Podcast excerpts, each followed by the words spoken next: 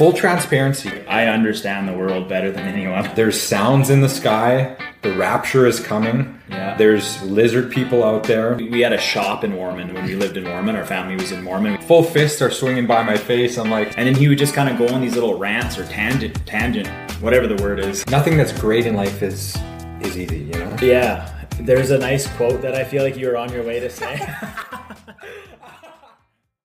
Episode 36 with John Langan. Uh, we just finished recording. Uh, John Langan is a police officer. He's a sergeant in the Canadian military and a Traditional knowledge keeper.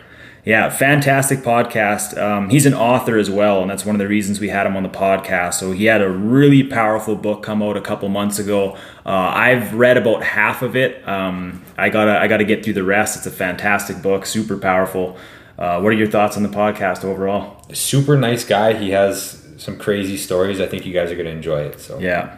All right. So hope you enjoy episode 36 with John Langan. So this is the first time you two met, right? yeah, I've never met you before. Yeah. And John, I met you at the 6 a.m. class. I Yeah, think like a few times, not not too yeah, much. Not too much, no. I, no. I first heard about you through uh, Dwayne Peters. Yeah. when we Yeah. first started the podcast, he Yeah. was like saying like you should have this guy on, and that was a time where we didn't really we weren't sure if we wanted guests on quite yet. So we're like, Yeah. let's just figure this out ourselves. We'll do a few, and then once we started.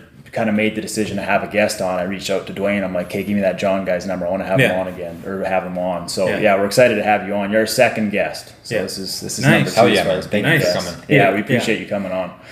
Um, what's it been like uh, having a book out? Is it a little bit because I know Ryan and I, when you do a podcast, you really put yourself out there, and sometimes you can feel like a little bit vulnerable, almost like it's almost like a scary feeling, but also really exciting.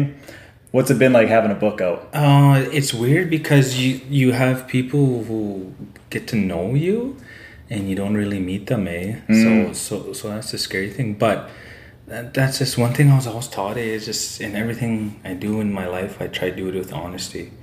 You know, that way, if you do things honestly, then you don't have to remember if you caught yourself in a lie or anything like ah. that.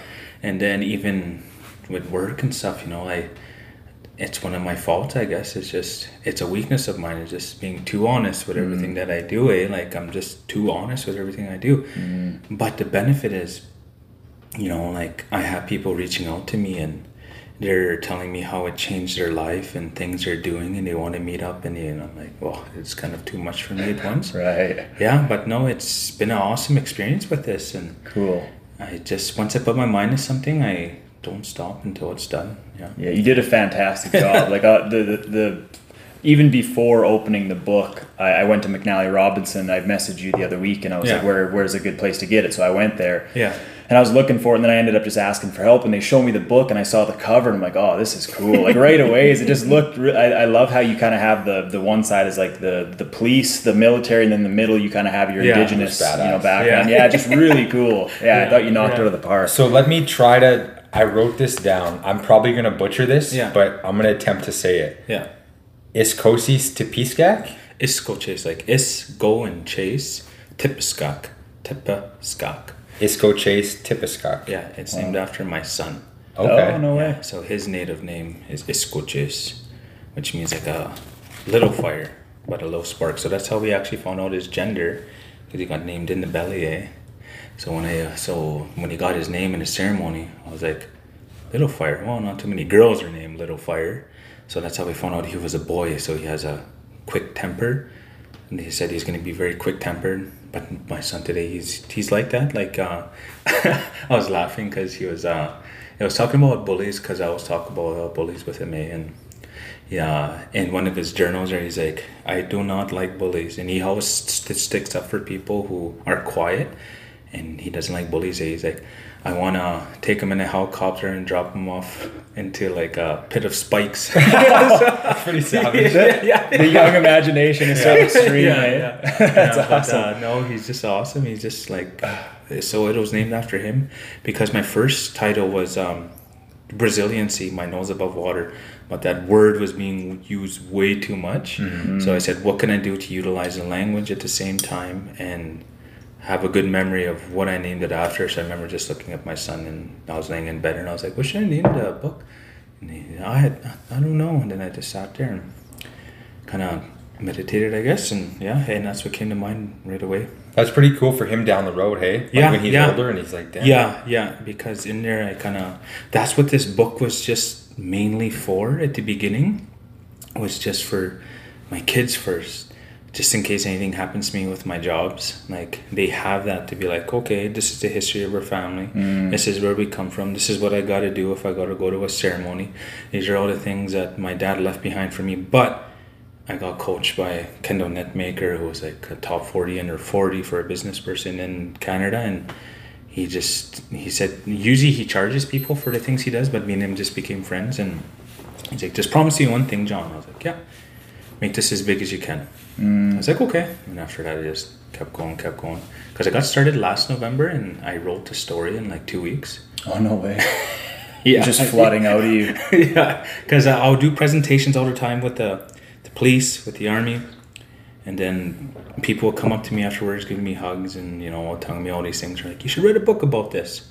I'm like, no, no, I don't like writing. Like, I don't like reading books unless I'm forced to. Right. Like in high school and university, like if I had to, I'd read it. And if something really caught my attention, then I would read it. Right. So that's what I had in my head right away. And there's a whole story, like there's lots in there.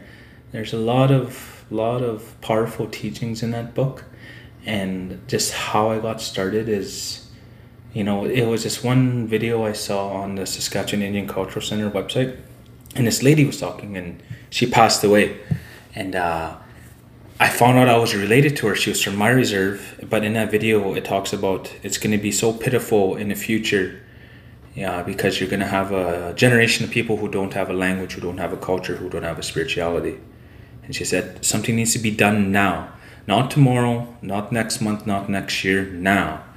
And uh, me and my wife were going up to Thanksgiving in, uh, at, at her family's up north. And I looked over there, I said, I'm going to write a book. And then she looked back at me and she was like, I know since you said that, you're going to do it. I'm like, yeah.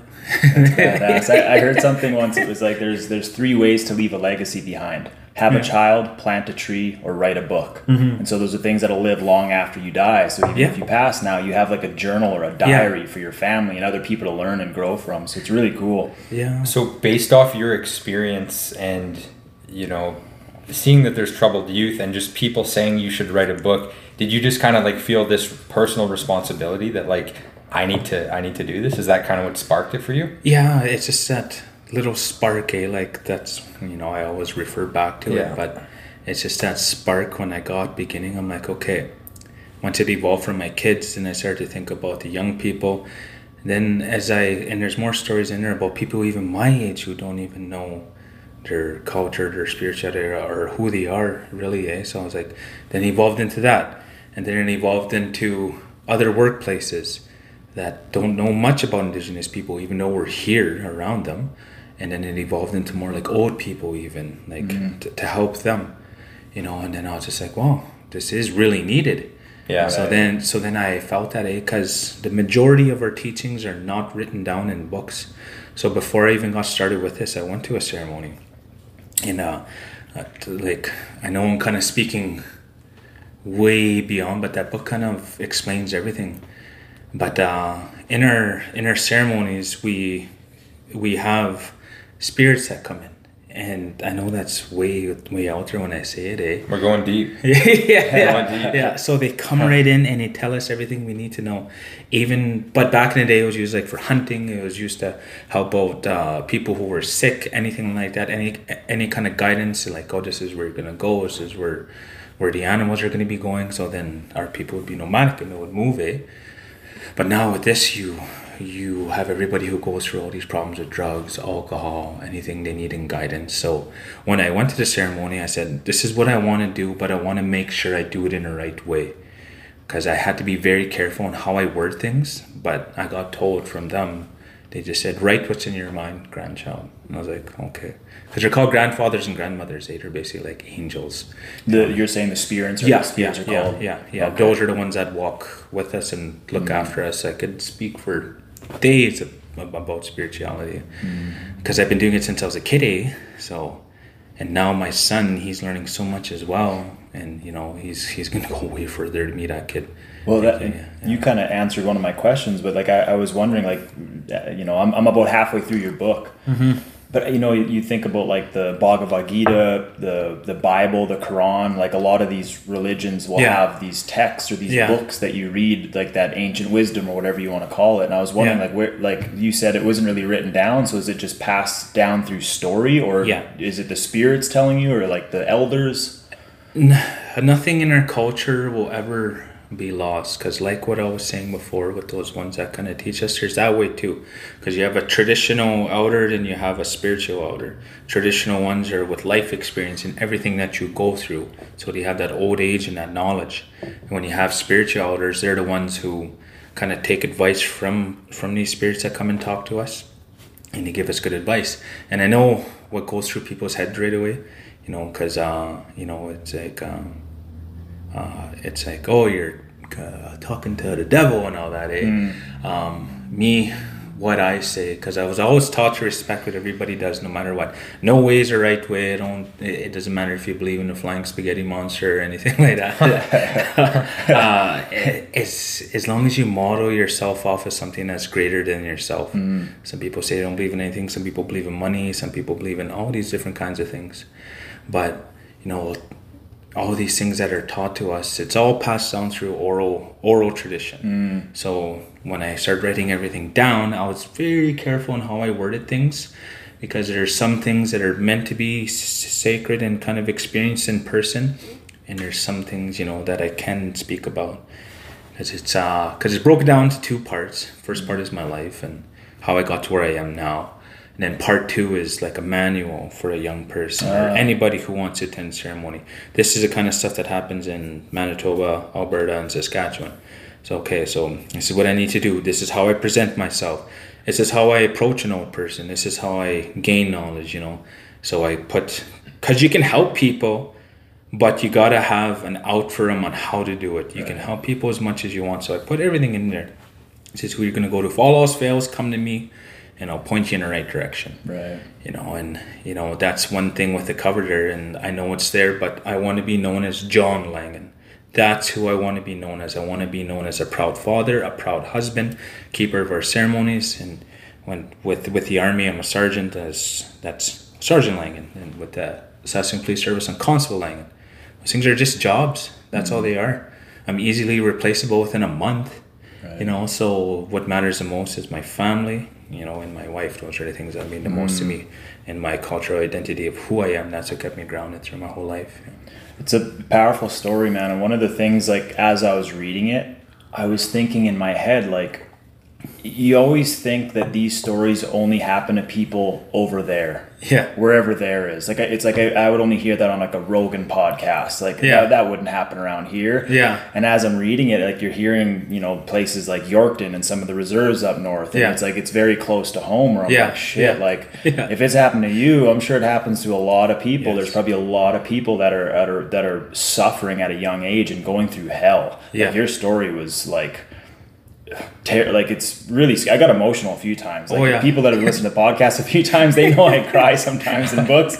And yeah, I shed a tear a few Yeah. times. And, Yeah. and not even just sometimes because the the sadness or the trauma that you went through, but sometimes when it was like whether it was one of your brothers or like maybe your uh, kokum, say Yeah, kind of yeah, the yeah, adopted grandmother, Yeah, like if she would like kind of um, help you in certain ways, I just got like emotional, and then which I want to get into some of your the power of forgiveness that you were expressing Yeah. in the book of some of the things that Yeah, you went yeah. through that at the end of the chapter at the end of the the paragraph it would be like for those of you listening that that you know maybe did this to me I'm sure you were going through a lot of hell yourself and I forgive you and I hope the best for you and I'm like oh you're a better man than me no, like so that's one thing you'll see with me. Um, with indigenous people, we we use laughter a lot. It, uh, laughter to heal through things. When I go through stress, I'm always laughing. Eh? Uh, and even with those words that I said in there, eh, like I ran into some some some other people who were doing a story on it, and they didn't agree with uh, like how I worded that. Eh? And I'm just like And it, it- in the back of my mind, I was like, "You write your own book." Yeah, you can't please everybody. Hey? Yeah, yeah, Some people yeah, like yeah. criticize the podcast or Oh, something. We're yeah. like, hey, sit down with a mic, talk, Yeah, yeah. and I'll sit there and scorecard you. Right. Yeah. But this is a bit of an interesting dynamic because this is the first time I met you, and I actually haven't read this book. Yeah. So he might know some of these stories, but yeah, this is all kind of new to me, so it's interesting. With, Yeah. with, with that being said, um, and I don't know if you're comfortable with this. You said you're kind of an open book, no Yeah, pun oh, yeah, intended. But um, I would like because the book seemed to have started when you were really young. Yeah. With your biological father. yeah, yeah. Would yeah. you mind kind of just talking about him? and Yeah, What yeah. your what your thoughts, what your memories are with him, and just Yeah. kind of share a little bit of that background. Yeah, so before I go any further, that's one thing. If anybody ever thinks about writing a memoir or uh, anything like that, get away from I. Don't always just speak about yourself. So you always got to start with your family's history and how you came to be. So that was the hard part was talking to my mother, talking to my brothers, talking to them. You know, reopening all these old wounds. So the number one thing was my father. Eh? Like I was just like like I tried hard to find good things about him. Tried my best. Like I would talk to old lovers. I would talk to his brothers. Like for my uncles on my father's side, I couldn't find much. You couldn't find one good positive thing about I your. uh, like what I put in the book was just like he was good with his hands. He was, you know, he was he was a funny guy. But as I dug deeper and I found people who grew up with him, you know, I found more horrible things and horrible. Like I didn't even want to put in the book how horrible it was, but you know, I only have one memory of him, and that's it. And is when he is when he gave me porridge. I'm pretty sure it was him. You know, as I ran it through with my mother, I was like, "This is how the walls looked," you know, and uh, like she was super surprised. I remember that far back, eh? Like even the mayor of Saskatoon, he's like, "How do you remember all these things?" I said, "I have this theory." I said, that "Trauma kind of makes you remember things." I said, "Cause with my boy, I said I took him to Disney World two two years ago, three years ago." He doesn't remember much. I said, "It's it's like you need trauma to remember." So going through those things at a young age, like it just it was hard because I almost witnessed my father committing suicide, and even doing this book, I, I found out he uh, attempted like three times in front of us, and on a fourth time he finally did it. And then my brother Chad, who, who who's the middle child, he witnessed it happen and he was playing a game like my father was playing a game with him eh? like hey do you want this cookie if you push his chair away? You know like i was just like i can't imagine what my brother chad went through eh? like and then he said he watched him and he said it felt like he was there for half an hour. But that's such a traumatic event. He was only there for about 30 seconds so your father was was uh, like uh, had the noose around his Yeah, neck, yeah, standing on yeah. a chair, and he offered your your brother, super young at the time, a cookie if he would kick the chair from under your, your yeah, dad. yeah, yeah, Holy shit! So you can imagine just asking my brother to say to relive it, and he's just, and then asking my brother Ryan because I'm 33, and then my brother Hank's 34, Chad's 35, so we're like three years, and then and then my brothers there's about a five year gap. So my oldest brother Ryan, I'm just like, how the heck did he? Like he's the unsung hero of my childhood. Like I've been abducted. I like all the things that happened with me with these girls, you know, and, and like I'm just like, if my brother was around, I'd probably be dead right now. Like I almost got abducted by a well-known pervert in Yorkton as well. Like yeah, Har- uh, Harry. what was the Harry, uh, Dirty Harry. Yeah, Dirty Harry. yeah, like e- even when I dropped the books off at the Yorkton Parkland Mall, they're like, "We had, I remember that name, like those those um those people at the bookstore." Eh? And then even other people from around that area, I remember that person. Like everybody knew who this person was, eh?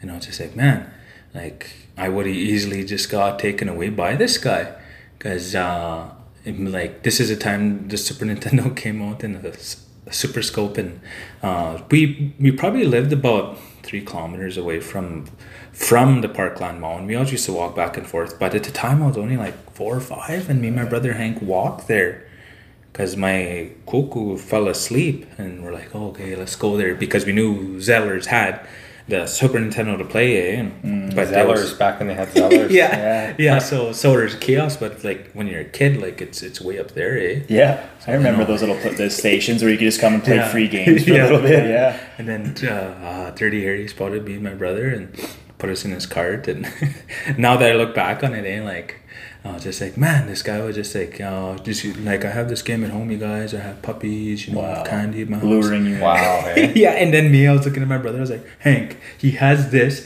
and he has puppies. yeah. you, you know what's funny? I was uh, with my family this weekend, and my nephew, he's five years old, Mm-hmm. and he told his mom, he's like, "Mom, if somebody ever tried, you know, if uh, whatever, whatever you call him, tried to pick me up, and he had Skittles, I would have to go with him." I was like, it's just the mind of a five-year-old, right? Yeah, it's like candy, yeah. video games. Yeah, Let's go. yeah. Period. and that was a huge thing, eh? And but my brother Ryan, he just knew how I was. Eh? I was a little video game freak back in the day, and he just thought he's like, where can he be? Oh, I know where he is, and right away he knew, because the RCMP were looking for me, and my mom came home finally, and breaking down and wondering where I am, and my brother knew exactly. He just took a beeline because he knew exactly where I was, and the, and the RCMP were going everywhere else, eh?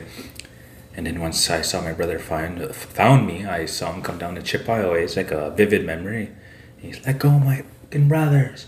And then, uh, but I remember I was talking to my brother Hank. I said, "Do you remember we went outside, and then we're in the cart, and then he turned around and went back in. He doesn't remember that part, eh? But I, but, I remember that. It's kind of like probably his like his spider sense was tingling or something, and he and, and he went back in, eh?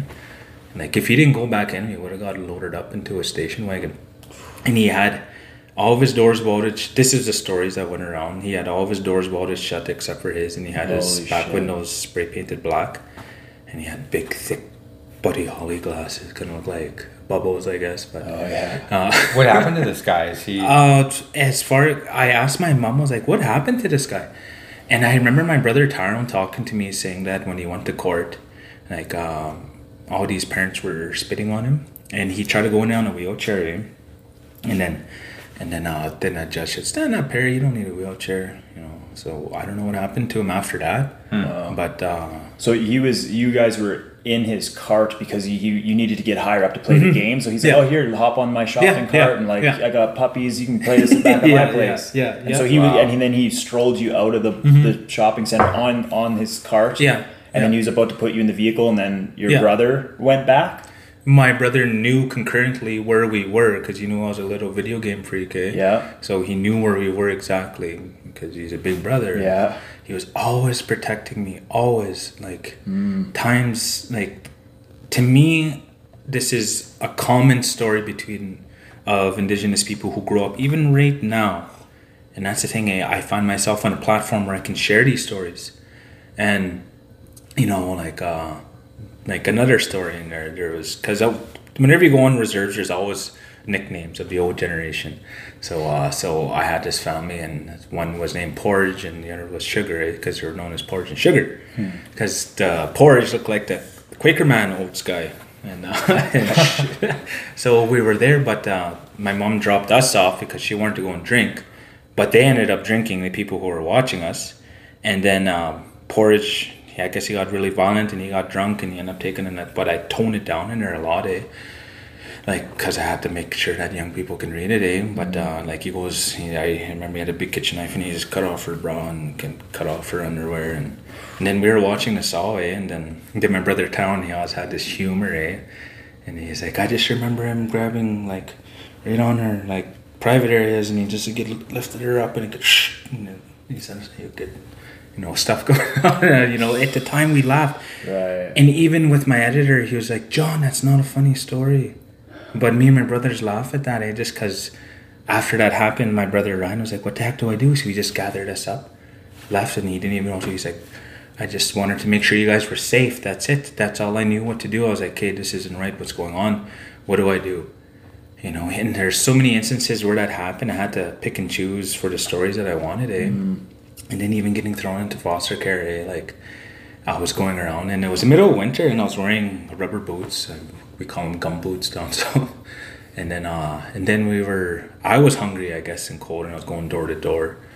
And all of a sudden, Child and Family Services got called in RCMP, and then I got put into. Um, then I got put into foster care for about three weeks. You know, and then then my brother Ryan, you know, I had to make him relive it, eh? Because he was just bawling his eyes out, and he was trying to wonder why the my mom didn't want to come get us, eh?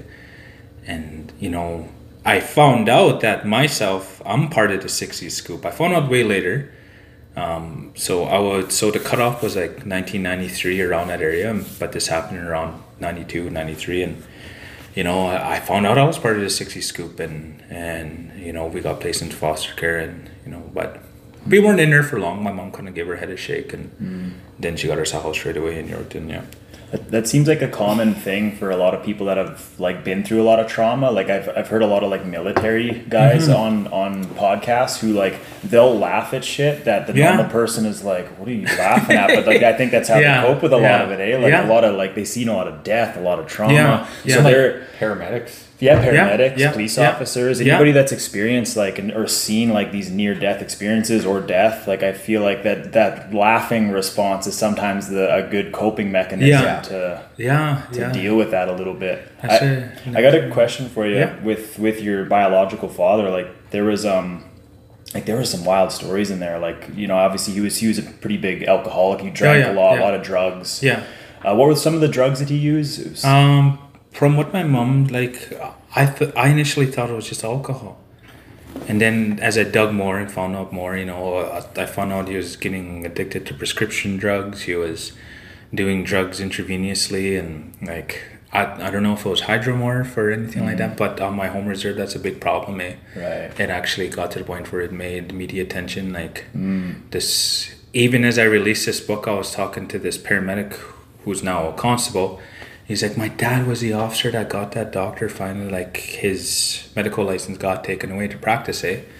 Because he would just have people come in, oh, I have pain, and you give them hydromorphine. It was just like a huge lineup in Kamsack. So is that morphine? Yeah, yeah, yeah, Okay. yeah. It's called hydromorphine, and the name is di- uh, dilaudid. It's just Okay, like it's just Oh. like poor man's heroin. Yeah, yeah. Dilaudid. That's you mentioned the Wolf of Wall Street. Is Yeah, is yeah, that yeah. what- is no, that that's that's that's the Carisoprodol. So that's Quaalude. Soma. Quaalude. Soma, yeah. So Quaaludes in the states, but it comes from the same family, Carisoprodol. Oh. It's Soma. It's called. It's like a huge muscle relaxant, Ah. and uh, yeah. So that's finally away from Canada. That's that that's Okay. not sold any. Like the whole time, even as I was going through that, like. I was just praying constantly. I like, "Can this go away, please?" Right. I'm tired of babysitting people on these pills, you know. And that whole time as I was taking care of people, it was just like babies. Like for for the people who don't understand listening, it's just imagine if I was to walk from here to there, to them getting from there to there without falling is like the greatest accomplishment of mankind. Right, yeah, right. yeah. So it was me just babysitting these people constantly, and it was my uncles, it was my brother, my two oldest brothers, my parents, anybody who came over. Like I just watched them, and I'll and I'll be in a basement like this, and then I'll hear like a boom. And, I was, oh, and then I spring into action right away, and I go up and make sure they're okay. And my biggest fear was stairs, and hmm. you know, like I just um, constantly on edge. Yeah, And that, and that was the crazy thing was like I, I pictured like my childhood Yeah. and then I was picturing like me being seven or eight years old babysitting my parents because they were so messed up on drugs or Yeah. drunk and like these random strangers at your house that Yeah. you're having to like put tuck them in for bed or like get them a drink of water Yeah, help yeah. them puke or Help whatever them use a washroom, and like you're like so that. young being an adult like you're Yeah. you're you have to grow up so quickly Yeah, and there was one other story that was pretty pretty intense but like your i think it was your your biological father um like he would pull scissors and like threaten to stab your mom Yeah. but there was one point where he actually broke your mother's jaw yeah, yeah, yeah. He was a very abusive like violent person very abusive and you know i i had to open that story up with my mom eh? like because inside of me i always had that little oh well maybe he was a horrible lover and a good person if you got to know him but the more i opened up i'm like man my mom said honest to god she's like if he was still alive you boys probably would have killed him right yeah, because it got to the point where like she would just, my father would come home stressed out, and you let my mom would be sleeping, and he'll just just crack her out of nowhere. Yeah, yeah, yeah, That's insane. yeah. And then even when it came to her getting her jaw broken, like she, she didn't even understand why. Like I, I I think you know I had to be careful when I would ask her. Like I didn't want to get too deep with it. right But no, like she got her jaw broken, and that was a moment where she was just like, "No, enough is enough." It was actually to her, it was a spiritual experience because she heard a big voice say, "It was like enough is enough, my child." Yeah, So, have you ever heard the term "hurt people hurt people"? I just recently learned that about um two two months ago. Yeah. So your dad must have had a pretty wild upbringing yeah, too. Hey? Yeah, yeah. That's why I always try to think, eh, like, even to this day, I still use that. I, I just gave that advice to my niece who who called me and I said, hurt people, hurt people, Mm. you know, and then she's like, it kind of took a while for it to sink in with her, but you know, that totally makes sense. That's what I always think about it. Like, even when I forgave those girls, I don't know what they've been through. Right. I don't know what their experiences are. Maybe something happened to them. I don't know. Right. You know, and it's the same thing with me. You know, like I've been through stuff, but you know, I had, writing this was just like very therapeutic. You know, because because my editor, he's from Arizona, and he specialized in this kind of stuff there. eh? And with my raw copy or my rough copy, there, he's like, John, put us in your shoes. You know, and he said, "Don't worry." Like as as we spoke, he would just be like, "Wow, like." How are you not nuts right now? you know? Yeah. Good question. I was going to ask you that. Like with with that kind of trauma growing up, it's like, you know, I think we all have. There's a spectrum of good and evil in all of us, Yeah, and yeah. you just have choices to make. Yeah. And it's like it, it shows a lot about your character to choose the good path and Yeah. choose to be something and have a family when you went through all that stuff. Yeah, You know, yeah. like what was it that kept you walking towards the light instead of taking a dark path? I don't know. Like you'll have to read it. Yeah, yeah, yeah, but no, I, I, I honestly, I think it was just how spiritual my family was, just leaning on that, and something that just happened very recently, probably six days ago. Uh, I've, oh, I had just been going through a lot with life, like everybody else does. But me and my wife always wanted to go see a psychic. We always did and uh, we're we're cruising on twentieth and saw this little store. It's called the Twig and Squirrel, and it had a little chalkboard piece that just said psychic. And we're like, oh, cool, whatever. I'll give it a call. And it was like two ten, and I called him. I and I didn't give this guy my name, nothing. I he had no way of researching me or anything. He's like two thirty. I was like, sure, but then I got there by two two twenty. He had a little cane and he had a bunch of rings on, gold rings, bunch of necklaces, and he was a gypsy and he's not going to be in Saskatoon very long. But he's like, before we start, he's like, just know I'm going to be very blunt. I only charge this much. He charges very little. He's like, because the information I'm going to give you, it's up to you what you want to do with it. I was like, okay. When he got in there, my wife was beside me, and I had my skepticism. Eh? Like, I'll just like, oh, whatever. not going to tell this guy one thing Yeah. lost your father to suicide, eh? And uh, he's like, if I go too far, just just let me know. And like, and I was just like, no, no, no, no. I said, yeah. And then I'll go into the stories exactly how we're talking. And you had many. Your mom tried to get you many dads, but you only called one person a dad. And this guy really changed your life, and he guided you through. I was just like, man, went through. It's like he read this book without without knowing anything. And I still have to go back to him and go give him a book be like hey man this is all spot on you were he's probably like 85% spot on with everything. Wow. like he's like you quit drinking he said but you did it in a way that's unique to you. You didn't do AA you didn't you didn't do all of this stuff. And and uh, he's like but it worked for you only for you. And then and like he had a big stack by the time we're done. And he's like i'm not going to call you a social worker. I'm not going to call you a counselor but you help people. And then he's like myself i was with the new orleans police department for 10 years. I have a feeling you do something just just like that. Correct me if i'm wrong. And i was just like yeah i'm uh, you know i didn't like i'm a constable. And then you know and then i have a feeling if there's a war tomorrow you would go just to escape from everything have you served and this and Wow. he just knew everything eh? and Jeez. like and and then he would ask me it was like do you abuse your wife? And i was like and i looked over at my wife. He's like don't do that. That's called deflection. And that's when i was like yes?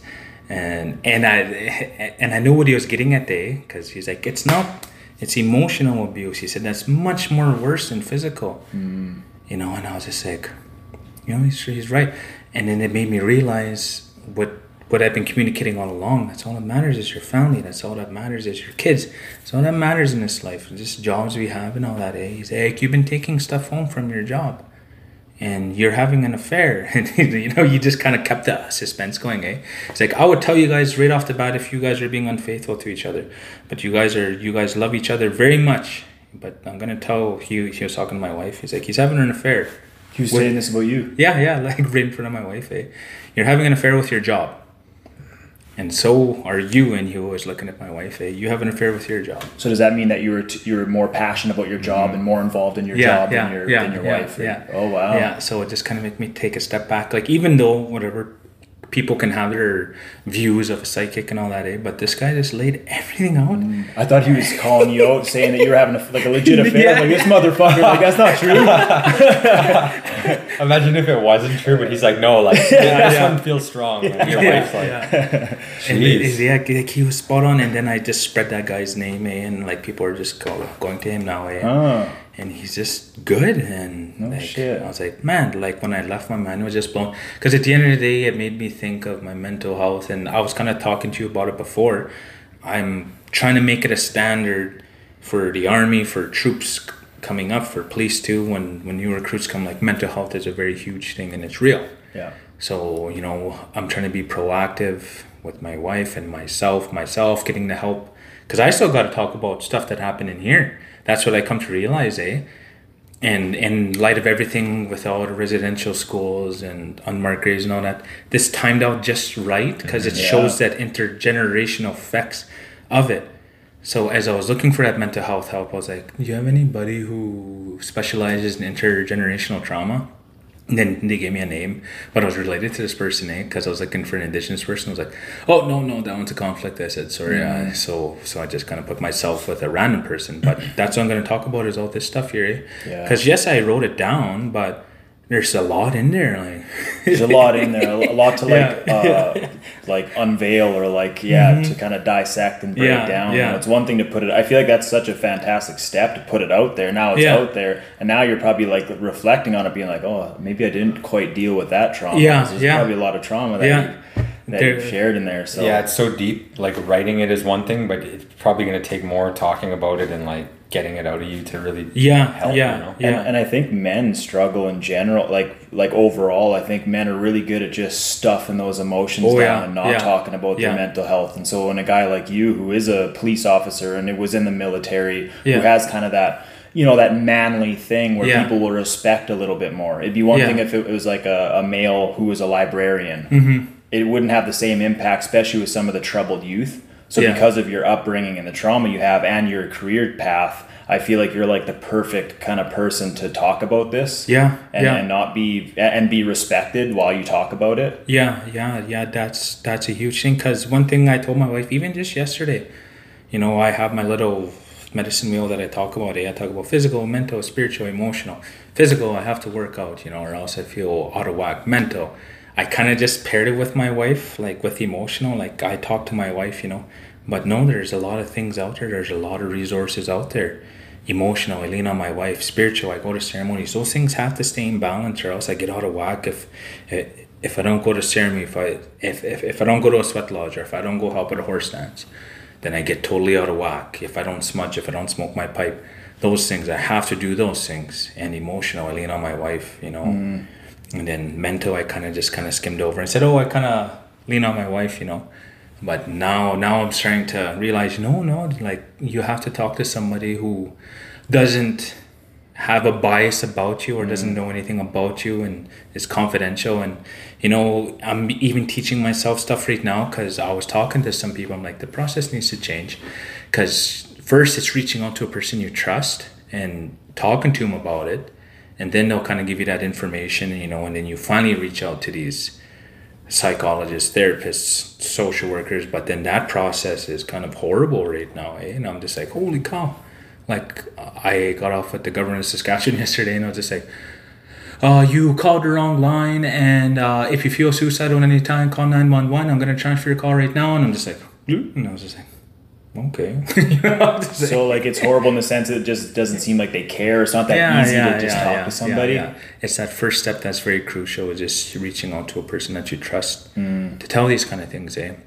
So, so that's uh, another thing there. Yeah. Be, uh, I want- there's a few things I got a lot to talk Yeah, about, but yeah. there is one thing I just before we move on from your biological father. Um, yeah, again, get the book for anybody listening to this. It, it is phenomenal. Like we're just scratching the surface. The book dives deep and shares a lot of powerful stories, but. Um, you know, just speaking on like a lot of the forgiveness and stuff. Like, if you were to, you know, your your biological father committed suicide, if you were to sit down with him on a bench right now, if you were to come back to life, what do how do you think that conversation would go? Oh, just you know, even in my book, I kind of talk about my fast I go on, which is a really intimate thing that's never put down on paper. Mm. That's towards the end. So, mm. but um, you know, like I'll just talk to him and you know let him know right off the bat that I forgive him, that I hold nothing against him. You know, there was there's just those things as a child you always want that father figure in your life. Eh? So I would have a bunch of questions for him you know like why would you do this? Why would you do that? Like why would you hurt yourself? Why would you leave behind five boys that were yours? You know right. the, all those kind of questions that i would have un, unanswered. But the light of it you know that's why i call my father my father and then i call my stepdad my dad. Because in my view a father is just a person that brought you into this world whatever but a dad is a person that's man enough to take care of you mm. you know, for my stepdad to take care of five boys who weren't even his, mm-hmm. like, yeah, because we're so big on bloody and all that, and him for him to take us and to raise us to be men, I'm like, wow, yeah. good man. Yeah, yeah, yeah and there were some powerful moments that led up to that. Like, I know, like throughout the story, there's some pretty like cool like spiritual yeah. things and voices yeah. that were happening not only to you yeah, but even to your dad. Like i think the the one thing like your i think right when he first saw your mom or something of there was like a voice deep within him that was like that's the woman that you're gonna you're gonna marry or whatever. And then it even said something about you're going to be taking care of like these five yeah. boys and you yeah. had like this spiritual like the the creator god whatever you yeah. want to call it kind of speaking to him and i'm like oh that i would i would almost love if that happened more yeah because i feel like that gives you good clarity yeah i feel like humans struggle with like knowing and sometimes yeah. yeah and like sometimes if it's like this deep voice within you you're like oh that must be a sign of something yeah i gotta go in this direction so yeah it was really really powerful hearing that you talk about some of the voices that compelled you to go in a particular direction. Yeah, yeah, that's that's a huge thing. You know, that's that's why I just love my indigenous spirituality because we live in a day and age where everything is science. Like people need to feel things, hear things, see things. That's what I love about ceremony because all that happens. All that happens, eh? Like it's you can't really measure it, I guess, mm-hmm. but but it happens, and that's why I'm doing everything that I'm doing because those things that I saw, that I felt, that I heard, even other army people that I bring to ceremony, even other police officers that I bring to ceremony, you know, they said at the end of the day, John, I can't explain what I saw, but I know what happened and I know it's real. Mm-hmm. And I'm mm-hmm. just like, yes, that that's what I like about it. Mm-hmm. You know, mm-hmm. it's it's not you know it just directly happens to you and all these experiences are yours to keep to yourself it doesn't need to be proven scientifically no, no, and shown no. on a yeah. graph it's yeah. like if you felt it and it's real yeah, it's yeah, real yeah it's right. just like when i invited my other police buddy over um, i was just like okay we're gonna put together this lodge just so you see there's like no bells and whistles because when i first got started like i really got started when i was like a teenager because i kind of went away from it a while and went back to it you know, I was like, there's got to be speakers. There's got to be something going on here. Eh? That's mm-hmm. what I mm. always thought because of my mind, eh? But then once I started to put up these lodges myself, once I start to do everything myself, I'm like, hmm, no, this isn't a game. No, this isn't a game. This is this mm-hmm. is for real. And it kind of went back to what I said before. Eh? Like people were like, oh, you're talking to the devil. But I'm like, what kind of devil tells you to live a good life, to be faithful to your wife, you know, to quit drinking, you know, to, and they and they guided me to become a police officer like all these good things that they help me do. I'm like, well, that's the devil. Then you know, he sounds pretty awesome. yeah, yeah, yeah, yeah. But, yeah. And, but there, there were some, yeah. you know, there were some dark voices in there too. That I, yeah. you know, I don't know if you mind talking about it, but I, I know there was a few, few moments where you would hear these just terrifying voices in your head saying like, you know, cut yourself, drive mm-hmm. the meridian, kill yourself, and it's like yeah, you were battling that a lot. And one of the things that your kokum said to you that I loved that she was like, you know, she said that you had a gift and you had, yeah. you had light inside you, and that a lot of the times, if if a, a, person has that kind of light, yeah, whatever that darkness is, tries to get them to stop, slow yeah. down, or kill themselves. Yeah. And so, like, you had kind of this back and forth, like angel and, and the devil on your shoulder almost. Yeah, it was like there's like I'll speak about some things that are in the book because I had so many stories to talk about, eh? And that's what uh, my view is every indigenous person has a gift. It can be to make a person laugh it could be to make a person smile could be the gift of talking gift of singing you know and mine i'm still f- finding out what it is you know but it's things will try and slow you down. And once again i'm going to start getting into like um, real real far. Um, everything always happened to me when I was growing up, and uh, you know, this one that caught my mind was when I was I went to go sleep over with my buddy, and he lived just outside of Yorkton. His name was Kyle, and he had a farm. It was an old school farm. It still had a fireplace in it, and that's how they had their heat. And his dad was like a old school farmer as well. He had a bunch of cattle and stuff. And I remember taking the bus to his house, and we're playing Perfect Dark. We're playing uh, we're playing Perfect Dark. We're playing Super Smash Brothers and I remember playing Perfect Dark all night, and my buddy just lost his mother, just lost, like, freshly lost his mother, like, within the past month. And I remember waking up because we're sleeping upstairs, and his dad was drinking a lot because I'm guessing from the loss. And uh, before the night started, I I remember he brought in this little calf and he like, woof, he put it on the ground. He's like, get that fire going. This calf's gonna pass away. we're uh, rubbing this little calf, eh, trying to bring it back to life. And then it came back to life, whatever. And then he went back outside, went back to playing Perfect Dark. And then we fell asleep and like he was probably from here to that to that couch there. I was on a different bed. And then there was an archway there that led downstairs. And this person came in a trench coat and a huge like he, he looked like the Undertaker from Oh, I remember like like the Yeah. old school. So this is like in grade seven, grade six, and he came in there and I was just I thought it was his dad, and I was just like put the covers up and I thought his dad was like being creepy, eh? and but he was like tall and his dad wasn't as tall as this dude. And then I just remember putting my blanket back down and praying. And then when I opened my eyes, he was right beside me this time, man. He was looking right down at me, and I was, and I couldn't move from there, and I was just praying. Then my buddy wakes up at the exact same moment, and he just gets up straight up, and he's like, "Mom, mom, mom," and he's just crying, eh? and then me, I'm just trying to pray, and I finally just said to myself, "There's a greater part in you, and he's here with me right now," and then gone. Then I looked over at Kyle, and he's just, "Mom, mom, mom," and I, and I went over to him and I hugged him. I said, "It's okay, man. It's okay." And uh, and then he's like, sorry, sorry, John, sorry, sorry. I was just having a dream about my mom, and I was like, it's okay, you know. And then I went downstairs because I still saw the light on, so that's how I saw him because the because the light was still on in the basement. And I go downstairs, and his dad's having a drink with his whiskey and his little shots there. And he was in those old school pajamas, like those red ones with the little Nice. butt piece. Yeah. yeah. So then I was flap. like, I was like, were you just upstairs? He's like, huh? And he was drunk, eh? And us, and he's like, is there somebody upstairs? And he grabs a shotgun, eh? and I was like, yeah, there was somebody just upstairs. Is and then he comes upstairs and he turns on all the lights and he's, and then he, and then he goes outside and it was raining and he gets going like he comes back. There's nothing. There's nobody. And then, uh, and then after that, just things kept happening after that, eh? But I found out that thing was attracted to my buddy's emotions, eh? Mm. And things would just compound over and over, you know. And I would just wonder, why is this happening to me? Why is it happening to me? Because I would talk to another buddy of mine, and he's like, you know, John, that's that's all in your head, kind of thing, eh? And and me, I'm like, how come he can sleep like a baby at night, and then there's me going through all this stuff, you know, like horrible things, like. I kind of go into some in the book where they're like grabbing onto me and Yeah.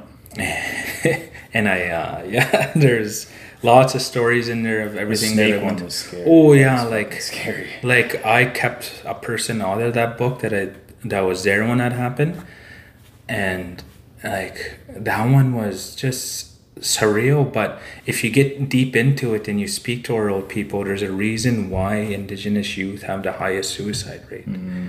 in all of canada like we're the highest and as you get deeper into it all these old people gathered just outside of saskatoon here at that cultural center and they talk about these spiritual things like this dark one goes out and collects people's lives all, all of our young people's lives eh? you know it's just it What? just kind of gets yeah it's, it's lot to talk about Do you, do you still deal with that kind of stuff? Like, do you still feel or see these spirits or? Yeah, I'm much stronger now, and my wife is like hundred times stronger than me.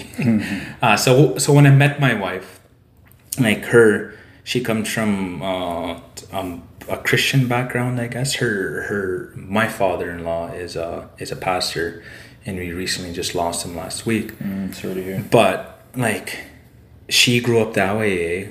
and she went to powwows and round dances, but she had no idea there was all these other ceremonies, eh?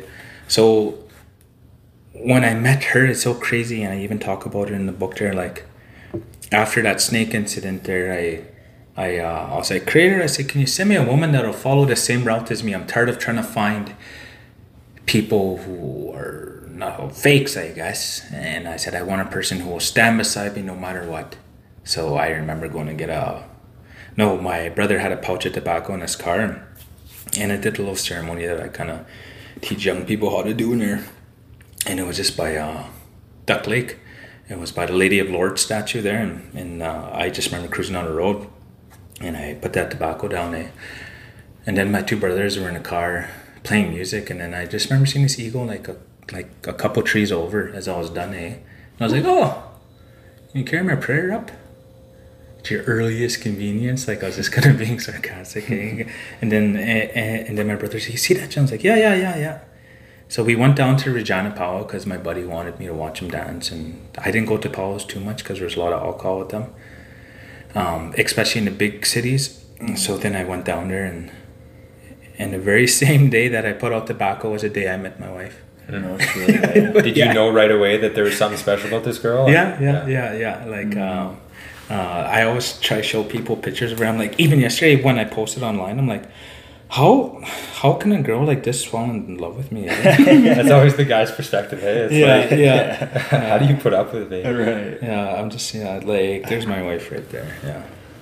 Oh, she's beautiful. Beautiful. Yeah. Yeah. Good. Wow. Good on you. So, so, so I met her like that same day, and you know, I shook her hand, and I know people will say love at first sight, but me, it's obviously, you know, when I met her, I was just like, "Hi, my name's John," you know, like, and then I found her later on, and through Bebo and like it's this old s- social media stuff. The, it was like Facebook, but MySpace was just starting to die. But then there was Bebo, and people around Prince Albert kind of used Bebo more. Mm. So then I found her, and then I just I was very persistent. I would just call, call, call, call, and she and, and she told me it's like I would look at the phone and I would see her number, and she was like, "No." She's trying to stay strong, fighting it. yeah, but she models herself off of her mother, who's only been with one man, Mm. and she also model, models herself off her grandmother, who who stayed with one man. Wow. Can't say the same for myself, but but, but That's but, a rare thing these days, man. It's yeah, super yeah, rare. Yeah, yeah. Wow. So she went through everything that I went through, but in a compact amount of time, because she kind of had to play catch up with me, because we went to a ceremony and I go into it and there too, like, like my wife, I was so afraid that I would scare her away with my experiences I had at night. Mm. And I was just like, this girl's gonna run away from me as, as soon as she sees a snake or a person, you know. And the first time it happened, you know, like she's she's she was much stronger than myself. Wow. Like mind you, it was scary, but we want to go handle it right away. But she got told she's like, you are going to help the young females in the future. You and they're talking to me. You are gonna help the the young young males in the future. You're going through these things because you have to live it to understand it. You mm. can't you can't just be like oh All know." theory. Yeah, yeah, yeah. So would she see or experience these things with mm-hmm. you, or just Yeah. see you reacting to it? no, she would see them Really? with Wow. me. Yeah. Wow. And then, like now, which I'm getting deep again too, but like, uh, like me and my wife can see, see, see things. Like it's not like what you think. Like where you all see a person. It's just like little, little sparks, kind of like sparking. Yeah, yeah. like like we'll see pink, blue, yellow, white, and they're mainly in her house. Or if if I'm talking to a person that's like really gifted, then I'll see like. Wow. even when I was doing my polygraph, like with the police, I would see things underneath it because I was so worried about the polygraph and the application. And and when I went in the lodge, they said, "Don't worry, we're going to be standing beside you the whole time." And I was like, "Okay." And then I asked again, eh, and they're like, "We told you we would help you. Why are you asking again?" So then when I did the polygraph, I saw those little things there, and of course I can't lie. And he's like, "Hey, what are you looking at?" So then I had to The spirit world. Are they called like apparitions, or is that different? Uh, just just called like spirits, I guess. Yeah, Yeah. yeah, yeah. So- w- sorry to interrupt. When you when you hear like voices, for example, Mm-hmm. is it like is it like a real voice in your head that you hear? Like, is it like a male or female, or does it depend, or, or like, or is it just more of a feeling? uh, like when you go to ceremony and stuff, you like, you hear it, and like you, it, it kind of sounds like a person's talking underneath the flooring. Like it's like, and then there'll be when you go to ceremonies, sometimes they'll come in the walls and you'll just hear them talking. Oh, like I can't explain Yeah, too much, yeah. but but yeah, no, it's uh, and then for for, uh, for myself, like even another fresh story. Here's some more fresh stuff. So three days ago, I found out I'm going to Iraq. So I'm going to Iraq next March to November. Wow. But I was going through a bunch of stress at work, life, whatever. Eh, and then, uh, then as I was getting ready in my car, I was warming it up. And then all of a sudden, I heard drums playing. Eh? Like, and I had two drums in the back of my car, which they're still there. And all of a sudden, I heard doo doo doo doo doo doo doo and like how a ceremony song sounds. And then I heard, I heard people singing, and I'm just like, what the heck? No way, because it was like five in the morning, eh? and I was like, I turned off my car, and I was like, and I still heard it, eh? and I was like, hmm and I tried to think. Uh, I was like, maybe it's a neighbor waking up early, you know, like just try to reason with myself, eh? And then I got a little tingles, and I was just like, hmm. But that's the day I found out that I was going overseas, eh? And then the day before, there was an owl like trapped in my attic part. Like you know, when, when they can get in, uh, I woke up and I was I heard whoo, whoo. I was just I was like, love, do you hear that? The others I called my wife. eh, She's like, the heck is that? like she woke up right away. I was like, that's an owl. Ooh. And then uh, then by the time I, I went to go to work, it was on top of the roof, and then it went to this big tree I have, and I was like, hmm, cool. you know, and then I just went to work, but It's almost like an omen or something. yeah, yeah, yeah. Because owls are always like growing up. I was like, if it flies towards you and there's a family member that's gonna die, you know. So when I told when I told my mom, I was like, yeah, that's a bad sign. But then when I talked to my kokum Margaret, she's like, people forget that owls also own the night. That's their time as well. Don't always think of it as bad. And then even with my other teacher, Darius, she's like, no, don't don't don't think bad about it too much. She's like, it's not. It's their time as well. I'm like, yeah, that's mm. true. Yeah. How do you like like with your culture? How do you view animals? Like, are they are do you are you always like kind of looking for signs or guidance through them? Yeah, yeah. Like um, growing up, when I used to see coyotes all the time on the road, like on the highway and stuff, I'd be speeding or whatever. and then growing up, I thought they said they were crime watchers, but I misheard it. It was time watchers. So Oh. whatever you're doing, you're going the right pace. Like slow down. Like whatever you're doing, you're gonna get there at the right time. When you see eagles, they're the ones that carry up prayers and they fly the highest and they go the highest right next to the creator. Bears, they know exactly where all the medicines are, so that's why they they're the ones who kind of keep the medicines. They all they do is use their claws and they know exactly what to do. Uh, and then there's like there's buffalo, like Squamos, just like the, in her language, I was like this. It translates to like prairie cow, eh? but but uh, like they're strong. They're just strong, and they keep that north wind from us to protect us. There's lots. There's lots. There's lots. Like even thunderbirds. Like people think about those all the time, and they're like mythical, but they fly the highest, and they sit right next to the creator and they're like the police of the sky, and they make sure that we get along down here. Like I, I hmm. could talk about it for so long. yeah, I, I yeah, got a, yeah. I got a question for you. We were talking about gifts and some of that, that mm-hmm. kind of dark energy will sometimes get you know younger indigenous kids to commit suicide or stop Yeah, them or slow them down. It seemed like you were showing some strong signs of like leadership early on. Like I think when it was, I, I don't know if it was Canora that you were in, Canora, Saskatchewan, Yeah. but you were, especially given like your your childhood and your Yeah. upbringing and some of the trauma you went through, to show like leadership early on was pretty powerful. But there was like a story where you were, I think it was like your first football practice or game where you got flatlined and like almost got knocked out, and you're like, oh, I love this sport. yeah, yeah. But uh, when you so yeah, you might have been in Yorkton when you first played football. Then you went to Canora.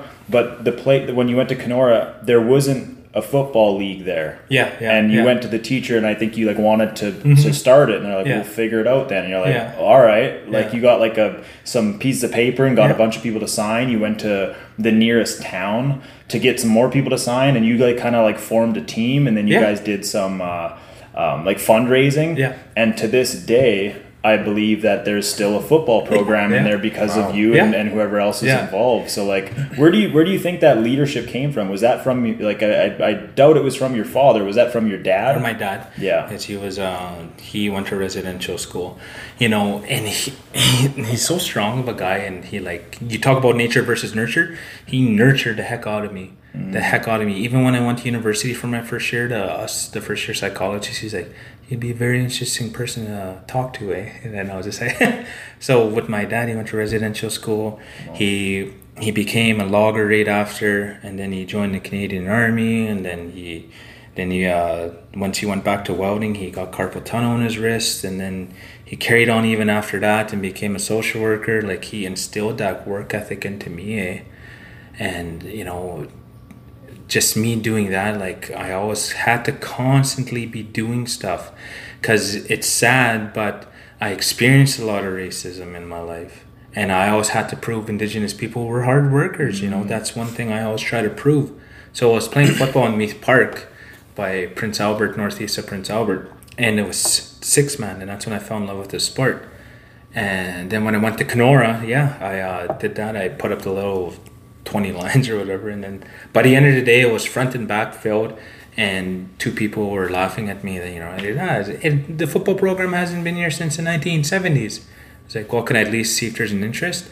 And after that, like once I started to gain wheels, and you know, uh, I had experience with air cadets with bingos and working fundraising, you know, and that and that's when the gym teacher got along with me, and then all of a sudden we made lottery calendars, and we had enough money to outfit ten people at the beginning, and we co-opted with Kamsack because Kamsack wasn't doing too good, so we co-opted with them, and then we kept fundraising. Now to this day, they have like an announcer stand, they have a flat field, and hmm. it's like they have a junior and a senior team, and you know, just like like there's just and and that's the stuff that I feel like can change the young people's lives. Like Yeah. it seemed like sports was almost a really good focus for you. Yeah, yeah. Like to not go down maybe the path that some of your brothers took that Yeah, were a little bit more involved in gangs at the time. yeah, yeah. Like I feel like that football or like the, the cadets, like there Mm-hmm. were these things where there was like a group of people that had the the same purpose that you were trying to latch onto. You knew that was like kind of your thing that was Yeah. like, I need to do this so I don't go there. yeah, yeah. Like how big of an impact were sports in your life and that team camaraderie, and how important do you think it's going to be for you to pass that down? And, and like, is that something you think about in some of these smaller reserves that maybe don't have those teams? Yeah. Um, like, are you are you kind of pushing towards creating more teams for people to like help the youth, or what are your views on that? that's one chapter that kind of went uh, kind of went away in my life. Like I always wanted to go back to coaching, you know, but I just started to drift away and being busy with every other thing there. But you know, working with Kendal Netmaker, he's he like created a clothing brand. He's he consults businesses and all that. Like you now that I think about it, and now you might have created something, you know. you know? So so then I'll talk to him about that. That's one thing I was wanting to get back into. Ah. Like I don't talk about it much, but I was an amateur boxer for like five six years. I noticed you had some hands when you came to train the six a.m. class. I knew right away. I'm like, oh yeah, you got training for sure. That's awesome. I just did that to stay occupied, eh? Yeah. Like, cause with the army at the time, I was like, okay, gotta stay in shape, you know, cause I was like 250 some pounds at the time. Damn. And then when I got into training and I was and I was getting ready for a fight, like I lost 32 pounds in 28 days. yeah, so I did. Oh, so, so I did vegetable juicing. So I'm always careful because I said I did juicing, and people are like, "Steroids? No vegetable Oh, yeah, juicing." yeah, yeah. So so so I did that for like a month, and then I just dropped a ton of weight, and, and then the real the the real challenge was keeping it off. Eh? So, Mm. but I didn't want to talk about too much about boxing in there. It's just you know it was good, and Right. it kept me busy because I quit drinking, and that's when I really said, okay, I, I got to be doing something. I got to put this energy somewhere. And the boxing club was just like down the street, so I just kept going back and forth. Eh? And then that old man there, he's he's he's back in Quebec now, but uh, he was a, a francophone, and he he was trying to pass it on to me. Eh? But I was like, coach, I said I can't. I said I only got like two fights, and I don't you taught me. I said like in order to have a good coach, you gotta have fights. It's just like a sandwich. You gotta have the meat in the middle, and if it's just two slices of bread and you got no fights, to stay away from them. I said he's like, yeah, it's very true. But you know, I was like, because he hurt his shoulder from doing mitts too much, So then he had me take over for like half a year, but I was just trying to keep people in shape until he got back, eh? Right. But then I ended up finding myself coaching people and little kids, and it was just awesome. Yeah. It seems like a good like uh like a way to channel aggression in a controlled manner and Mm-hmm. Yeah. still learn some of the discipline. Yeah, You know, and, and it doesn't seem uh, like it would cost as much as like football. Like sometimes like with these bigger sports teams, there's a lot of stuff you need. Oh, yeah, Like I feel yeah. like maybe in the smaller communities that don't have it, it'd be kind of cool to to get some kind of martial art program to help develop discipline Yeah. and give them some kind of Yeah, uh, channel. You know. Yeah, that's that's very true as well. Because the the program I went to was sponsored by the Saskatoon Tribal Council, hmm. so you didn't have to pay for anything, and Beauty. up, until you were twenty four. But even after that, they said, "No, John, like it's still free for you." Wow. because you're because you're constantly giving back so much and then I would volunteer my time and I would train these kids and then it got to the point where they try to close it down and then the kids would come constantly all the time and they'll call me on the phone John you have all these kids waiting for you. I'm like sorry I said they told me not to open it back up. Mm-hmm. Yeah, and they're like well we're just gonna keep waiting here and then I, then I had to make a bunch of phone calls like like these kids keep coming out. Right. you know it's just just little things like that that i kind of think even you asking those questions i'm like yeah you know there's there's a lot i did even as i reconnected with high school people from Canora and all over the place they're like john do you remember doing this like you were a photographer you did i was like no like there's Ah. other things that i did i did that i don't even remember because i was constantly doing things Right. just to prove that indigenous people were good people as Right, because well. you, you mentioned that like Yeah. the the idea is that a lot of indigenous people are like uh, alcoholics and lazy, and, Yeah, and so yeah. you were really kind of fighting tooth and nail Yeah, to prove that you were not that. Yeah. So that's what I kept trying to do. Like it was sad, but that's what I always tried to do all the time. You know, and even even when it comes to growing up my hair, people like I want to grow up my hair, and both jobs would hundred and twenty percent support it. Yeah, But my wife, super smart, she's just like, "Do you want to do it because that's how you want people to perceive you? Or are you doing it because you want to do it?" And then I'll just say, "You're right." So, Yeah. so I'm gonna do it when I'm ready. Eh, because my boy has long hair, my wife does, my daughter does, right. and then my son's starting to ask me, "Dad, how come you don't grow out your hair?" Because you got to you don't want to go through that bullshit phase where like that's what I'm doing right here. Like, this is long, but this bullshit drives me crazy. I gotta, Yeah. I can finally tuck it behind my ears. Yeah. yeah, it's like there's Yeah. that little phase where it kind of just does this and just looks like shit.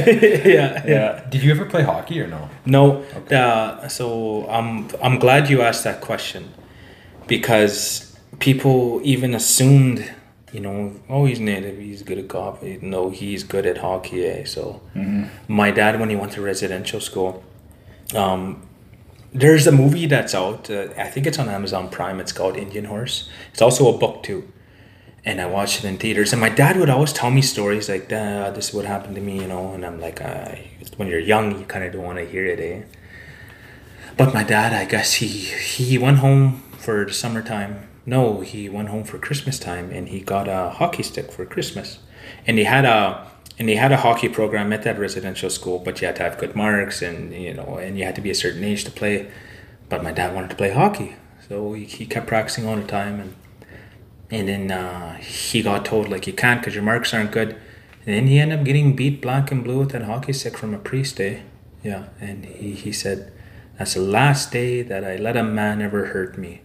And that's when he went off to become a logger. eh? And he, Wow. so so so he left pretty early. But growing up, he would always be like, "Oh, hockey is for," and he would use like a homophobic slur, and and then he like I would always ask him to play hockey, and like, no, no, he's like hockey's for you know you. wow. And you know, I always try to understand that, and it wasn't until this movie came out, and I was just like, now I get it. Now I get it. You So know? he was traumatized. He was then. traumatized, like horribly. Right. Hmm. Like he just he did not like hockey with a passion. Yeah, Wow. yeah, yeah, yeah. And so then once we got into football, it's like, oh yeah, pay for his mouth guard and cleats. Right, right. Yeah, yeah. He doesn't, he doesn't Yeah, have the yeah. same association. Yeah, yeah, yeah, yeah. So when you you said you're heading overseas next year, do you know how long you're going for? Nine months. Okay. Yeah. So what's what's that like? Like I know you probably feel it's your duty, but like relationship wise with your wife is obviously that's going to be hard. Hey. Yeah, yeah. Because, you know, after I talked to a psychic, I was just like, oh no, you know, like there's something wrong with my marriage. No, no, there was nothing wrong. Like my wife once again put me in check. She's like, when I met you, she said, you're a hard worker. even my native name, uh, Wapastin, which means I'm a hard worker in everything that I do. She's like, when I met you, you were a hard worker, and I'm never gonna try and change you. That's just how you are. That's just your mannerism. And even with my video games, she's like, when I met you, you played video games. I'm not gonna try and change you. She's so like, she lets me play video. She motivates me to play video games. She mm-hmm. motivates me to work out, motivates me to do a good job. Like everything that you want a good wife to be, she stands beside me because I support her in everything that she does. She supports me in everything that I do. Now, when it came to this, when I give her the, the news, you know, she's like, you know, I'm so used to it, John, just being an army wife, you know, like I'll go away for training for two months, three months, you know, and she's just used to being at home alone like that, eh? Which is kind of sad, but you know, she's used to that. Right. And e- even with this, she was just, you know, I'll be here waiting for you, you know. like- That's powerful, man. It's like she knows you, she loves you for who you are. She's Mm-hmm. Yeah. not going to try to change you. Yeah. She knows you got her, and that's that. yeah, yeah, yeah. Especially like there's enough stress to deal with when you go overseas. I'm Yeah. sure. Yeah. uh, the last thing you want to do is worry about your marriage Yeah, whether or not yeah. the person's going to leave. So it's probably nice to have that rock, eh? Like, yeah, yeah, because we just joke with each other. Right. Because there's just uh, uh, this is more deep stuff in army, and I I can talk about this, but like uh, as, as I was coming up through the ranks and all that too, eh, like I'll I'll go to Wainwright, which is in Alberta, and I'll go and train. I'll go do taskings over there, and uh, I guess what would happen is um, when men would deploy, usually their wives would put out like a like a box of Tide in their front window, and that usually meant you know like people could come and do stuff. So so my wife, she's like, first thing I'm gonna do is get a box of Tide and put it on the front window. But she was joking with me though. And I was just- That's what we were talking about one time, eh? Swinger. Oh yeah, yeah, yeah. So that's a real thing. yeah. That's yeah. hilarious. So then my uh, so then my so I was joking with my kids. I was like, if you guys see a box of Tad, you let Dad know right away. Oh, yeah. but we just make jokes though. But yeah. uh, but I know like my wife, she's yeah, like we're gonna we're gonna be together for a long time. Yeah. That's all. I love Yeah. that you have a sense of humor with all this too. Like it's, uh, I remember hearing uh, it was someone that they were going to Peru uh, to see like a shaman and do like a, I Yeah. think it was like a heavy psychedelic, like it was like a spiritual Yeah, practice to with their indigenous people. Ayahuasca? Ayahuasca. Yeah, yeah, so they were yeah. they were going to do that, and they they met they met like almost frauds, and they could tell right away because they were very serious and they almost Mm-hmm. Yeah, looked yeah. monkish, but Yeah. they wouldn't laugh. There was Yeah, no yeah. humor. But then their next experience was the opposite. They were a little bit more like you, where Yeah. they had this deep wisdom, but they weren't afraid to laugh. Like they would goof Yeah, around. yeah. They just seemed like real people. Yeah, yeah. So it's, it's cool that you you have that, and you're not just like, yeah. I think some people take the spiritual part and just make it too serious, and then it Yeah. almost pushes people away. You're like, this doesn't look very fun. Like you Yeah. seem miserable. Yeah, yeah, that that's that's exactly what it is. Is finding people who laugh. You'll know you're in the right place when people are joking with you, mm. when people are laughing. So that's me. Since I had no grandparents, since I I had my cook Margaret who adopted me as her grandchild, but uh, like I just didn't have that. Eh, like I didn't have those grandparents. I didn't have that father. My dad came and took that home and nurtured the heck out of me and he was very spiritual as well and he taught me as much as he could but he was dealing with all those traumas from residential school so he ended up getting addicted to uh, dilaudid what i was talking to you guys about before eh? and that's how i lost him you know and there's more people that i lost in my family with drugs and you know even when i was talking to that psychic he was like you thought about changing careers have you because i because i wanted to become an air force pilot eh? and don't he said, That job needs you more than you think you need them because Wow. you live that life. You understand how it is to be an indigenous person, you know, and I can kind of segue into another call that I went to. And, you know, I was asking permission from this person to gain entry into their house to uh, remove some people. She had no furniture, eh? I went to her house, eh, and I had a seat there. And once I started talking to her, she's like, You native? I was like, Yeah. Where are you from? And I said, Kiskus.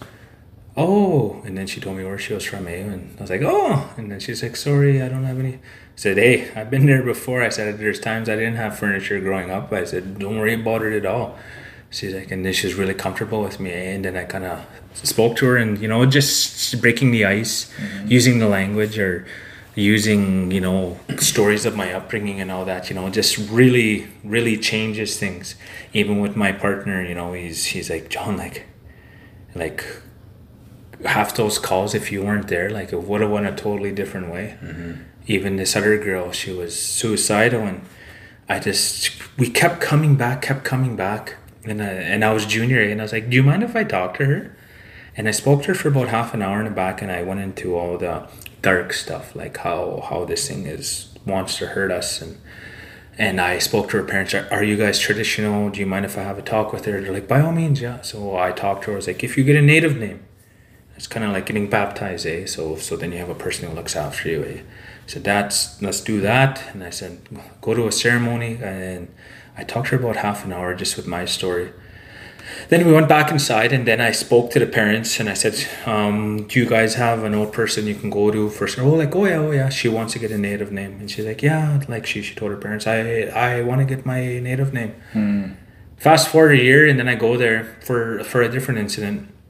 And she's like, you, and they looked at me and they're like, you're that officer that came here, eh? And I was like, yeah. She's sleeping right now because I was there at like three in the morning. But that girl, she has become a cultural advocate in her school. Hmm. She helps people who are going through things. It's all because of you. And I said, no, I said, it's not because of me. I said, I kind of just guided her in that way. No, if no, no, no. And I was just hmm. like, you know, but then as I left, I was, then I told him about the book that I am going to be releasing. And they're like, oh, going to look for it.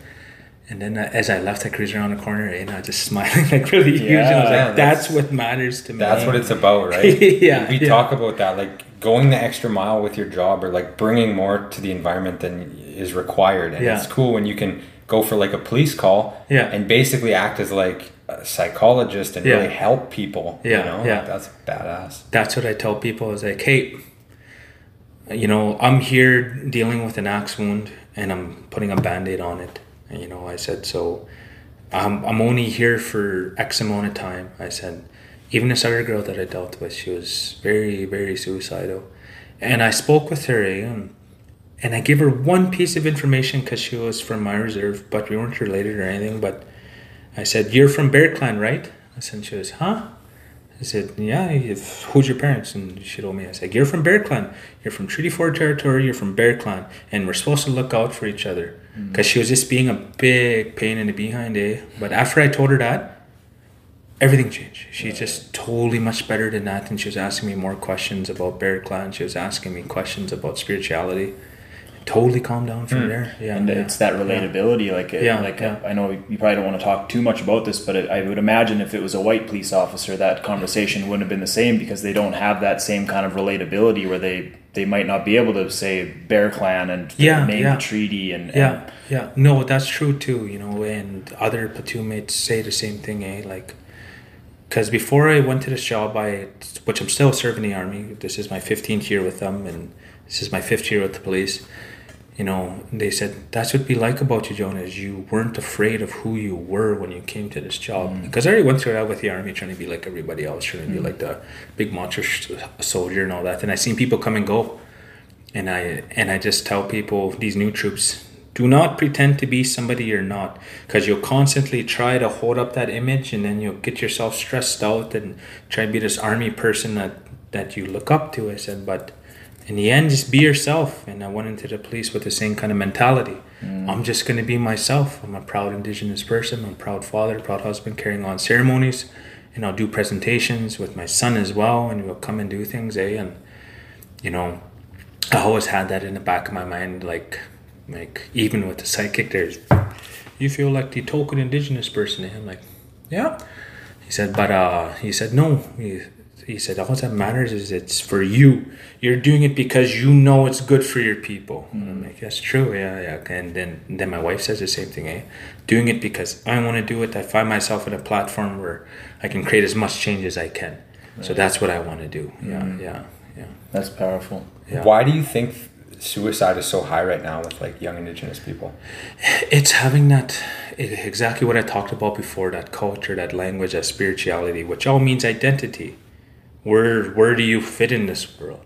You know, like that's what I see on the streets all the time. Is just People people are lost. people are lost and they don't know who they are. Even this one guy I talked to, he had a big canine bite on his leg and he was handcuffed to the hospital bed and I had a talk with him, eh? And just talking to him, because my late brother, he was involved with gangs and all that. He's like, one piece of advice, Sean, speak to them like they're humans. Have respect for them and they'll instantly recognize it and they'll treat you with respect. So that's what I did with this guy, eh? and I reverberated that, eh? And he's like, he's right. Me and him spoke. I started to talk to him about ceremony. He's like, bro, he's like, I just wish I could come with you. You know, I because we do it in jail for a little bit, yeah, but then they release us and we don't know what to do once we get out here, especially if you don't have those family ties to know what to do. It's like, you know, I I know you're in a tough position being a being a cop, you know, and me coming to your ceremonies, he said, but he said, I honestly wish I could come with you. And I was like, I was like, well, here's where you can go. You can go to SICC. There's all these outers. You can go to Friendship Center. He's like, thanks, bro. You know, I always wonder how that guy's doing too. Eh? Yeah. yeah, yeah, Yeah, and that's like, um, yeah, you, I think you said it in the book, but it was like when you're cooking. I think you went to. She was staying at the Travelodge, and she really helped you in a Yeah, dark place. yeah, and you were yeah. driving over there. I think that's when the voices were getting really Oh, heavy. yeah, and yeah. she she helped you, and um, I think at the end of it, you you. She gave you like the little Adidas bag or something that you had all your stuff in yeah, there, and but then you, I think you said like it's a scary um, thought when so many people are struggling with that, but they don't have a kokum to Yeah, help the, yeah, heal them. yeah. And so, like, I think for you to write this book is a powerful thing, and hopefully, a lot of people get their hands on it because at least Yeah. they know that they're not alone. Yeah. I think that maybe is the scary thing if they're Yeah. growing up and they don't have a kokum or older brothers to look Exactly. after Yeah, them or listen yeah, to them. yeah. Like sometimes you shared stories where you would talk to, you know, whether it was your grandmother or your brothers, Yeah. where they would really listen to you. Yeah, But then there was yeah. other times you'd share a story where they just they were kind of like you're full of shit, like Yeah, they just didn't buy it, and so you're like you feel lost. And I'm sure there's so many people that just don't have anybody to to hear them yeah, yeah, Yeah. to actually listen. So yeah, it's cool that you had this book for people to actually feel like they're not alone. Yeah, yeah, no, that's yeah, hit it right on the head there. That's that's just how it is. Even right now, eh? Like I'm the youngest of five, but it's just like everything's backwards. Eh? I'm like the oldest, but it's backwards. And you know, I always make this joke too. Like me, I got like I had kids, then I got an education, you know, and, and then I finally got married. Eh? And then I got a job. We just do things all Backwards, John. Um, one thing I was going to ask, like, there's obviously a lot of you know PTSD involved with what you do for work Yeah, and that yeah. sort of thing. Having you know PTSD as a child from all of that childhood trauma, does Yeah. that like I don't want to say like prime you for a job like that, but Yeah. does it does it help deal with you know traumatizing situations as Oh, a yeah. career? Yeah, yeah.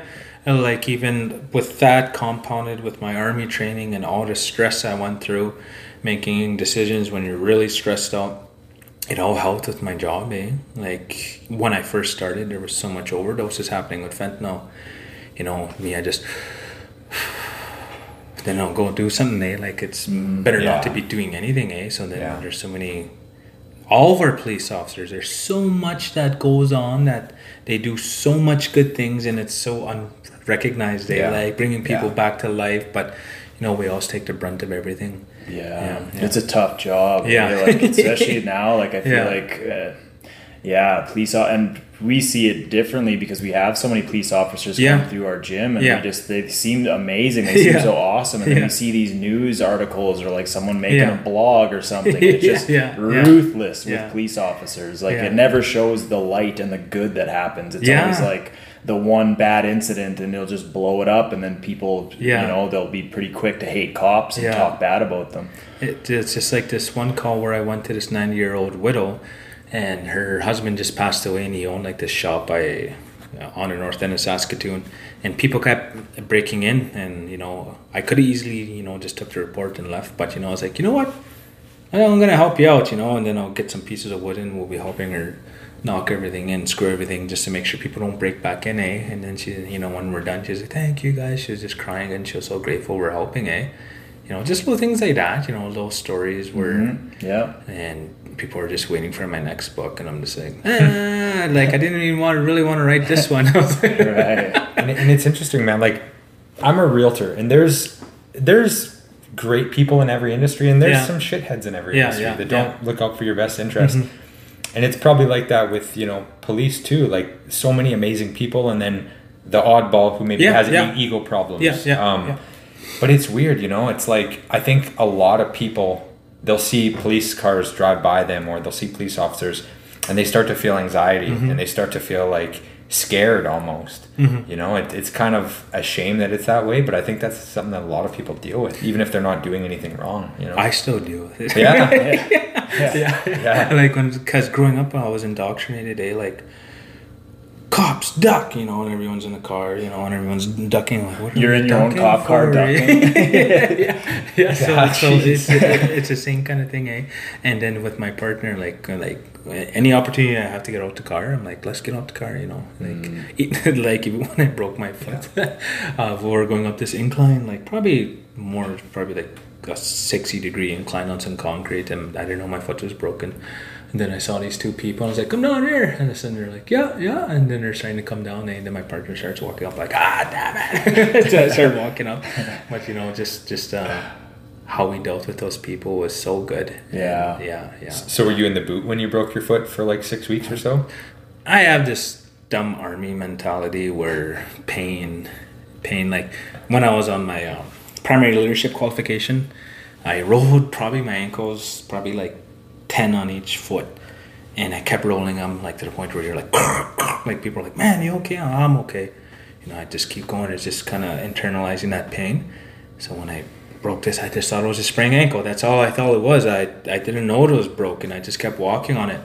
So that's why I didn't want no boat. I didn't want to baby it. I didn't want to do anything like that. I broke my foot this year too. It was Yeah, the first yeah. bone I actually ever Yeah, broke. yeah, But yeah. Um, w- one last thing I wanted to ask is Mm-hmm. like I've noticed since I don't know if it's just me, but since the pandemic, especially like maybe you know spring 2020, it seems like is Saskatoon getting worse as far as like crime, homelessness, people on drugs, Yeah. just you know especially downtown Saskatoon, you see a lot of just sketchier type of people around. Yeah, yeah, yeah. I don't know if that's changed or if that's It's it has changed. Like even when I speak to other officers who who weren't on the street, they're like, "Man, I feel sorry for you guys, you know, because you guys deal with so much. Like we're just constantly going call to call. You know, just the use of meth is so much. It's so cheap, you know, and it's that's what we see is just meth, alcohol, all these things. It's just crime's always going to be there, but it just seems to constantly keep going up. And yeah, it's because the city is growing, eh? Like Yeah, it's growing right. so huge. So I'm even in some organizations where we're trying to be proactive and say, hey, like, so I'm in this little group where, where in the future I'll be like, hey, I was a part of those kind of decisions where we're gonna try and change policing. So mm-hmm. it's about how can we better utilize our officers to cover this vast area, because Saskatoon's growing so big, and even for the body worn cameras, I like volunteered my name right away for the pilot project. I was like, I want it, you know. Mm-hmm. yeah, What, yeah. did you say body Yeah, cam? yeah, yeah, Oh, yeah, yeah, So, so those, those are going to be coming out soon. Cool. But it's about finding one that can operate in minus forty. You know, and so so I, I was so happy once I heard them come. I was like, sweet, can't wait to get them. You know, then. Oh, yeah. But it's it's not going to be like the U.S. as far as I understand. I, I can't speak too much on it, but it's going to be good, and I can't wait to do it. And you Yeah. know, but uh, Awesome. If Iraq works out, then I'll be going for next year. Then I'll come back. Yeah, yeah. So is that a, is that a because I was gonna ask like what's what's next for you? Like I know you wrote the book, but it sounds like Iraq is is pretty sure Yeah. that that's going down. Yeah, like uh, first I thought I was in competition with a couple other sergeants from across the brigade in Western Canada. And then I was sitting three days ago, whatever, eh, and I said, "Yeah, you got spot." I was like, "As in, I'm still in competition with them." No, you're our guy. You just have to do one prerequisite course. We don't know where it is yet. It's possibly in Kingston. And I was like, "Okay, okay." And then I always figure out my position, what I'm doing, what exactly what I'm doing. I can't speak on too much because it's kind of secret squirrely stuff, as Yeah. far as I understand. But uh, yeah, it's it's You guys are fucking crazy, just competing to see who goes to Iraq. yeah, yeah, yeah. It's not like the states where it's just like everybody go to Canada and like with reserves, it's like it's like Yeah. a competition. No yeah. shit. and that's like an accomplishment. Like you're you want to be picked. I Yeah, guess, eh? yeah, yeah, yeah, yeah, And like you do want to be picked. Like the first impressions from other troops, are like you lucky bastard. yeah, yeah, yeah, yeah, Crazy, yeah, yeah, yeah. You're doing the right thing. Yeah. Well, we appreciate you coming on, John. It's, Yeah. it's a Yeah. pleasure to kind of get to know you in, in person person, and I'm Yeah. definitely gonna finish the book. And um, yeah, he gave us two books. I don't know if you saw that, but you Yeah. have a book yourself. Yeah. I'm definitely gonna read that, man. So Absolutely. Yeah. you have one and I have one, so we have one extra. So maybe we do a little giveaway on like sweet. yeah, see if somebody like shares the podcast, do a little draw or something be like that, and hand one out. Yeah. But yeah, Yeah. thanks for coming on the podcast. yeah, man. and thank you Appreciate guys for having me. And uh, uh, you can pick my book up on my law on my website at www.asparkinthedark.com. It comes up wrapped nicely. It comes with a business like card. It comes with a bookmark. I sign it. I wrap it up nice in brown paper and twine. Here, I'm just gonna show you. Yeah. Yeah, yeah. Yeah, we're gonna try to spread this as much as we can, man. It sounds like you got a crazy story. So, So this is my wife's idea. So she, so I have a little sticker of my face, and then a business card, and uh, love it. And then uh, and then a bookmark. That's awesome. But it was my wife who did that. She's like, you got to put more into it. The you know? woman's touch. yeah, but then uh, it's available at McNally. It's available at Indigo, at Chapters. It's available at some reserve gas stations in Regina and Saskatoon. It's available on Amazon. It's also Nice. available on Audible as well. I did an audiobook as well. Did you read it? I was read it, it. your voice? Yeah, it was Good. my voice. I was voice. gonna ask that. Yeah, makes Yeah. a big difference. I think. Oh yeah, yeah, Yeah. yeah, So I so I got that done in a uh, in a professional studio. Everything I did about this book was all professional. There was it's it took a lot, and I put a lot into it, and you will see it when you read it. It's it took a lot. And It's powerful. Yeah. Like I said, I'm halfway through, and it was it was tugging on the the emotional strings Yeah, for sure. yeah. Like this again, this podcast just scratched the surface. Yeah. So anybody listening, definitely Yeah. pick up the book. And it got it's being nominated. It uh, it's being nominated for Saskatchewan Book Award and for Whistler Whistler Award too. Oh no way! So Cool. yeah, it's That's it's awesome. trying to gain some wheels. And then if people want to connect with you, I see Facebook and Instagram. Yeah, yeah. So John Langan and then the real John Langan, because there's a Hmm. bunch of other John Langans, and I actually spoke to those John Langans. One's one's an Irish musician, one's like a college professor. Oh, okay. Yeah, so but to I- try to get their Instagram handle, Yeah, yeah, yeah. fight them for it. Put yeah. the dukes up. Right or Cool. not, thank you guys for having me. Appreciate Yeah, it, man. appreciate it. Yeah. Awesome.